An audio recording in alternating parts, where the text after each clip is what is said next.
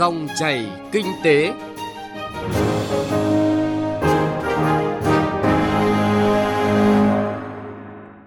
Xin chào quý vị và các bạn. Chương trình Dòng chảy kinh tế hôm nay có những nội dung sau đây. Phát huy năng lực nhà thầu nội qua các giải pháp thi công. Điều chỉnh biên độ tỷ giá phản ánh sát tình hình cung cầu ngoại tệ. Mục chuyện thị trường là phản ánh quyết liệt đấu tranh chống buôn lậu, xử lý vi phạm gian lận thương mại và hàng giả trên thương mại điện tử dịp cuối năm. Sau đây là nội dung chi tiết. Thưa quý vị và các bạn, trong điều kiện kinh tế phục hồi, việc tham gia xây dựng các dự án công trình giao thông đang tăng tốc dịp cuối năm để sớm hoàn thành theo cam kết trong hợp đồng với đại diện các chủ đầu tư, các ban quản lý dự án. Ngoài việc huy động nhân lực tăng ca tăng kíp, giải ngân nhanh gọn trong các bước thi công, thì việc lựa chọn giải pháp thi công nào để đảm bảo khoa học, hiệu quả, tiết kiệm chi phí đang được các nhà thầu lựa chọn. Việc áp dụng công nghệ hiện đại với việc bố trí nhân lực, máy móc phù hợp với từng dự án trong từng công đoạn cụ thể nhằm tiết kiệm chi phí, giảm thời gian luôn được tính toán, lựa chọn, áp dụng trên các dự án cao tốc Bắc Nam dự kiến hoàn thành vào cuối năm nay. Phóng viên Hà Nho thông tin chi tiết cùng quý vị. Trong điều kiện giải ngân các dự án công trình giao thông cao tốc Bắc Nam giai đoạn 1 đang vào thời gian nước rút liên tục trên công trường, các giải pháp thi công tiên tiến phân ca chia kíp hợp lý khoa học đang được các nhà thầu nội thực hiện. Đây cũng là bước cơ bản để khắc phục điểm yếu cố hữu của các doanh nghiệp trong nước là tính liên kết, cách thức hoạt động mạnh ai đấy làm dần được khắc phục và có sự liên kết liên doanh mạnh mẽ với nhau, tập trung các nhà thầu cùng chung lĩnh vực để thi công nhanh, sớm hoàn thành dự án, mang lại lợi ích cho chính nhà thầu, nhà đầu tư và toàn bộ dự án, cũng là mang lại lợi ích chung cho xã hội. Ông Nguyễn Lê Bách, Phó Giám đốc Ban Kế hoạch Kỹ thuật Tập đoàn Đèo Cả nêu thực tế tại doanh nghiệp. Chúng tôi đã chủ trương rằng là thi công của à, chúng tôi đã là một trong những cái một trong ba cái cái, cái mũi nhọn để mà hình thành nên tập đoàn. Bên cạnh cái việc là đầu tư hạ tầng giao thông và quản lý khai thác vận hành thì thi công cũng là một trong những mũi nhọn. Thế thì chúng tôi đã chuẩn bị trước là ở đấy ký hợp tác với tất cả các cái trường không những là trường đại học mà còn là các cái trường dạy nghề để mà có cái chuẩn bị về phần nhân công và ký kết hợp tác đối với tất cả các đơn vị ờ, các cái nhà cung cấp tín dụng ờ, ngân hàng và các cái đơn vị đối tác để mà huy động được cái nguồn lực tổng hợp của tất cả các cái ờ, nhà thầu mà cùng thi công xây dựng trong giai đoạn tới. Trong điều kiện khó khăn chung về giá cả nguyên vật liệu đầu vào, nhân công thiếu hụt, điều kiện thời tiết khắc nghiệt, yêu cầu về kỹ thuật thi công để đảm bảo chất lượng công trình cần được lên lịch từng km trên mỗi dự án. Huy động máy móc ra sao, thiết bị nào, nhân công đó đều được tính toán bố trí khoa học vào từng vị trí công việc. Kinh nghiệm trên công trường nhiều năm, lãnh đạo một số doanh nghiệp cho biết, bên cạnh sự chủ động vượt khó cùng các biện pháp thi công đổi mới sáng tạo thì rất cần sự chung tay kịp thời tháo gỡ vướng mắc, bất cập từ chính các nhà quản lý. Ông Lê Đức Thọ, Phó Tổng Giám đốc Công ty Tập đoàn Senco 4 đề xuất. Thì về cái việc là doanh nghiệp, à, nhà thầu cố gắng thì bên cạnh cũng mong chính phủ, các cơ quan ban ngành tháo gỡ cho các nhà thầu các cái khó khăn. Ờ, ví dụ như bình ổn giá làm cho các cái doanh nghiệp là có cái niềm tin với cái điều hành của chính phủ. Hai nữa là ờ, thiết thực đó là các cái giá cả vật liệu, các cái vật liệu đá làm sao đó là phải có cái quy hoạch mỏ trừ lượng của các mỏ được phép khai thác, có cấp đủ cho các cái dự án của địa phương, dự án trọng điểm này hay không? Thì đó là quan trọng chúng ta tính được.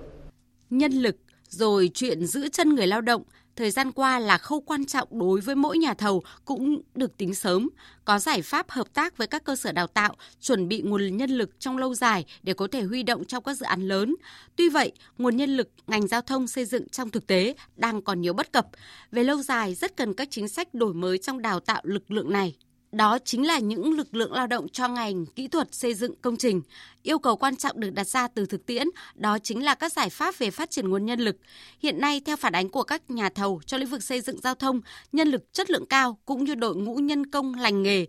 chuyên nghiệp trong hiện tại và trong tương lai đang thiếu trầm trọng. Ông Phạm Văn Khôi, Chủ tịch Hội đồng Quản trị Tổng Giám đốc Công ty Cổ phần Giao thông Phương Thành, một nhà thầu lớn trong lĩnh vực giao thông nêu thực tế. Hiện nay, nguồn lực của các nhà thầu trong những năm vừa qua 5 năm gần đây thì do công việc khối lượng đầu tư cho ngành giao thông rất ít. Đấy, và rất ít được những công trình triển khai, cho nên là cái ngành giao thông, cái lực lượng sản xuất, rồi những thiết bị, máy móc là cũng đã mai một. Đấy, trước kia thì chúng ta đã có những trường đào tạo cán bộ từ kỹ sư cho đến cán bộ quản lý, rồi đến công nhân ngành nghề, rồi đến kỹ thuật, tất cả mọi thứ thì rất đồng bộ và bài bản nhưng đến nay thì gần như các trường đã khoảng độ 10 năm nay gần như không hoạt động tê liệt. Thế chính vì thế mà cái nguồn lực từ cán bộ cấp cao cho đến cán bộ cấp trung, đến cán bộ kỹ thuật xử lý ở ngoài hiện trường, cho đến công nhân lái xe, lái máy, đến tất cả những cái công việc mà liên quan đến xây dựng ngành cầu đường thì hiện nay nguồn nhân lực đang rất hạn chế mặc dù mong muốn đòi hỏi một huy động với lực lượng ờ, rất là lớn và kịp thời trong cái thời gian ngắn.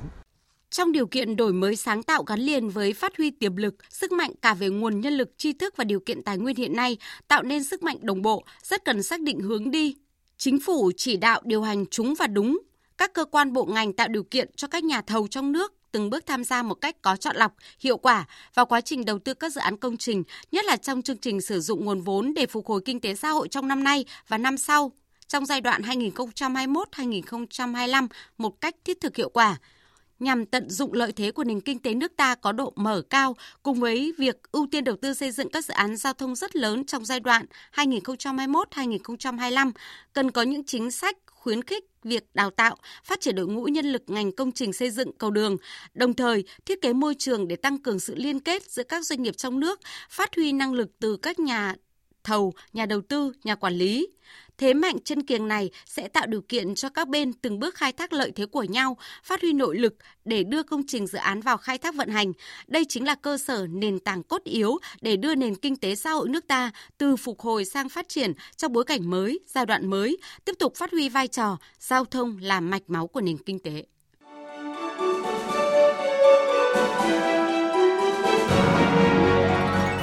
Dòng chảy kinh tế, dòng chảy cuộc sống.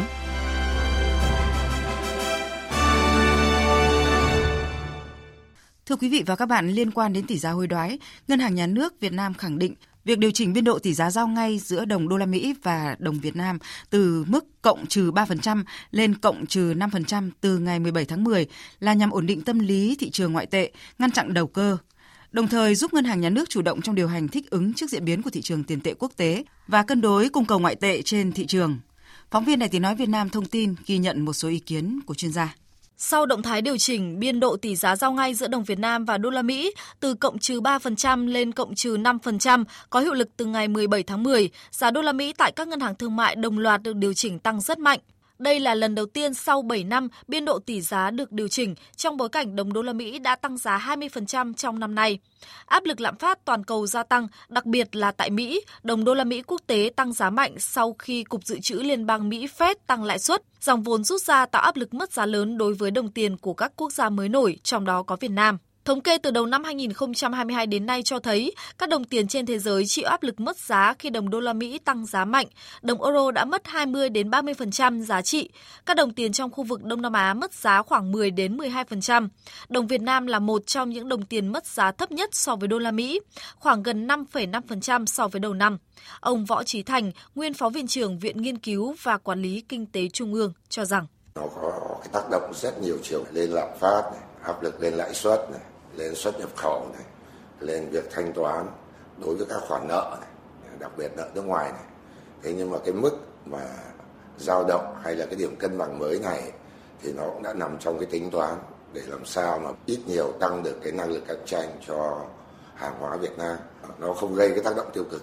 lớn lên những cái vấn đề khác như là lạm phát, thì vấn đề nhập khẩu theo các chuyên gia, khi điều chỉnh biên độ giao ngay, chênh lệch giá đô la Mỹ ở thị trường chính thống và thị trường chợ đen sẽ giảm. Theo đó, các ngân hàng thương mại có thể bán được đô la Mỹ giá cao so với mức quy định trước đây của ngân hàng nhà nước, cũng có thể mua được đô la Mỹ giá thấp. Như vậy, hoạt động đầu cơ đô la Mỹ được giảm đi. Động thái điều chỉnh biên độ tỷ giá trên của ngân hàng nhà nước sẽ tạo điều kiện để tỷ giá điều chỉnh linh hoạt hơn, phản ánh sát tình hình cung cầu ngoại tệ trên thị trường, góp phần hạn chế nhập siêu và khuyến khích xuất khẩu, đảm bảo tăng trưởng kinh tế hợp lý, phù hợp với bối cảnh kinh tế trong nước và quốc tế. Chuyên gia kinh tế tài chính, Phó giáo sư tiến sĩ Đinh Trọng Thịnh cho rằng việc nới cái biên độ mua bán ngoại tệ từ cộng trừ 3% lên cộng trừ 5% cũng nhằm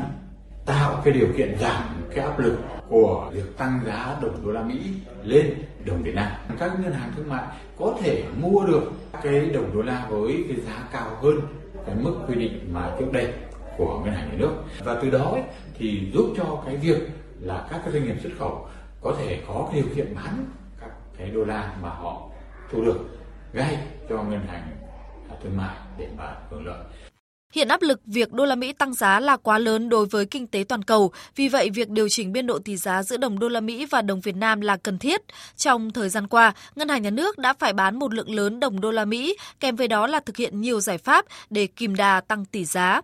Ngân hàng nhà nước cũng khẳng định sẽ tiếp tục theo dõi sát diễn biến thị trường, phối hợp đồng bộ các công cụ chính sách tiền tệ, sẵn sàng bán ngoại tệ can thiệp để ổn định thị trường.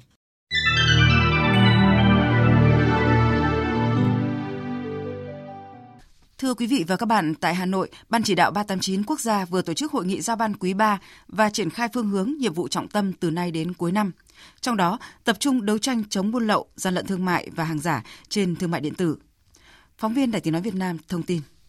Theo Văn phòng Thường trực Ban chỉ đạo 389 quốc gia, công tác chống buôn lậu, gian lận thương mại và hàng giả trong quý 3, lực lượng chức năng cả nước đã phát hiện xử lý gần 43.000 vụ việc vi phạm, tăng gần 23% so với cùng kỳ năm ngoái – trong đó có hơn 7.000 vụ buôn bán vận chuyển trái phép hàng cấm, hàng lậu, gần 35.000 vụ gian lận thương mại, gian lận thuế, hơn 800 vụ hàng giả, vi phạm sở hữu trí tuệ, xử phạt vi phạm hành chính và thu nộp ngân sách nhà nước gần 4.000 tỷ đồng, tăng hơn 58% so với cùng kỳ năm ngoái. Số vụ việc được phát hiện xử lý có quy mô lớn hơn, tính chất phức tạp, phương thức thủ đoạn tinh vi hơn, xu hướng chuyển dịch từ quy mô nhỏ lẻ sang lợi dụng pháp nhân để hoạt động buôn lậu, gian lận thương mại và hàng giả, Thứ trưởng Bộ Công an Nguyễn Văn Long, Thường trực Ban chỉ đạo 389 quốc gia cho biết, tình hình buôn lậu, gian lận thương mại và hàng giả đã xuất hiện thủ đoạn mới, tinh vi hơn. Thứ nhất, ấy, hiện nay buôn lậu không phải hoạt động như ngày xưa nữa. Trước đây hoạt động vận chuyển hàng hóa công khai qua biên giới, qua đường mòn lối mở. Bây giờ hoạt động đấy chủ yếu là thuốc lá trong miền Tây thôi.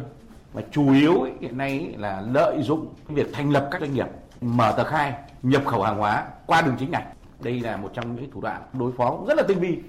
thứ hai là lợi dụng thành lập các doanh nghiệp được ưu đãi doanh nghiệp chế xuất rồi doanh nghiệp lắp ráp trên địa bàn của Việt Nam sản xuất các pin năng lượng mặt trời rồi một số mặt hàng khác thì thực chất là để hoạt động buôn lậu rồi xuất khẩu hàng hóa đó sang bên Mỹ hoặc EU để lần tránh cái xuất xứ và trốn thuế. Thứ ba ấy là xăng dầu, vàng và vận chuyển tiền tệ thay đổi phương thức thủ đoạn hoạt động liên tục mất rất nhiều công sức thì tôi thấy rằng là đấy là cái rất phức tạp tới đây khi Trung Quốc mở cửa và hết zero Covid thì nguy cơ bùng nổ cái buôn lậu mà nhất là những tháng cuối năm này rất là hiện hữu. Tôi đề nghị các lực lượng phải tập trung rất là cao và có sự phối hợp chặt chẽ tạo thành một cái thế trận thì chúng ta mới ngăn ngừa được. Từ nay đến cuối năm, Ban chỉ đạo 389 quốc gia yêu cầu Ban chỉ đạo 389 các bộ, ngành, thành viên, lực lượng chức năng chủ động nắm tình hình xây dựng, triển khai thực hiện kế hoạch thanh tra, kiểm tra, điều tra, phát hiện xử lý nghiêm mọi hành vi buôn lậu, gian lận thương mại và hàng giả, tập trung lực lượng, phương tiện, biện pháp để đánh trúng đúng đối tượng chủ mưu, cầm đầu đường dây ổ nhóm, tụ điểm phức tạp. Phó trưởng ban thường trực Ban chỉ đạo 389 quốc gia Hồ Đức Phước, Bộ trưởng Bộ Tài chính lưu ý những nhiệm vụ từ nay đến cuối năm, trong đó nội dung trọng điểm đấu tranh chống buôn lậu, gian lận thương mại và hàng giả trên thương mại điện tử cần có biện pháp quyết liệt hơn nữa. Các đồng chí đã nêu lên rất là nhiều phương thức thủ đoạn, cho nên là chúng ta sẽ tập trung giải pháp để chấn chỉnh những vấn đề này. Chẳng hạn như buôn bán online, thì Bộ Tài chính cũng đã tập trung chỉ đạo rất mạnh trong cái lĩnh vực này. Thứ nhất là chúng tôi đã thành lập xây dựng cổng thông tin điện tử xuyên biên giới, tức là gói kê khai và nộp thuế xuyên biên giới.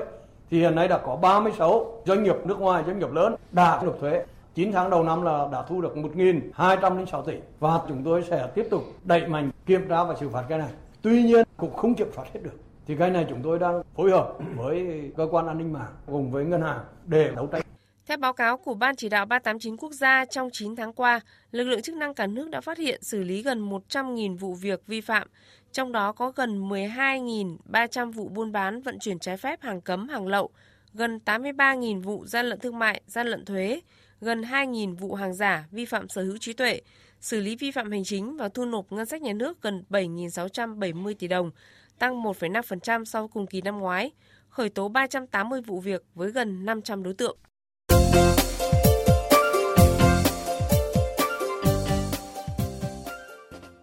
Quý vị và các bạn thân mến, nội dung phản ánh về quyết tâm đấu tranh chống buôn lậu, xử lý vi phạm gian lận thương mại và hàng giả trên thương mại điện tử dịp cuối năm của Ban chỉ đạo 389 quốc gia cũng đã kết thúc chương trình dòng chảy kinh tế hôm nay.